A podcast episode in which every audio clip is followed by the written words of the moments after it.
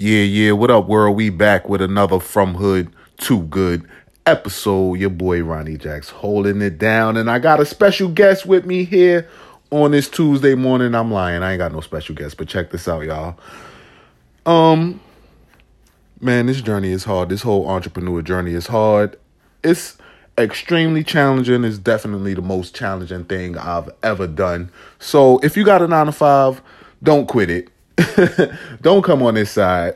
I wish I could go back and still connect with that nine to five boy, but that's all I got. Um, not too encouraging, but definitely transparent. On this Tuesday, y'all have a blessed one. Love on your loved ones. Spread love. It's the Brooklyn way from hood to good. Y'all know what it is. Peace.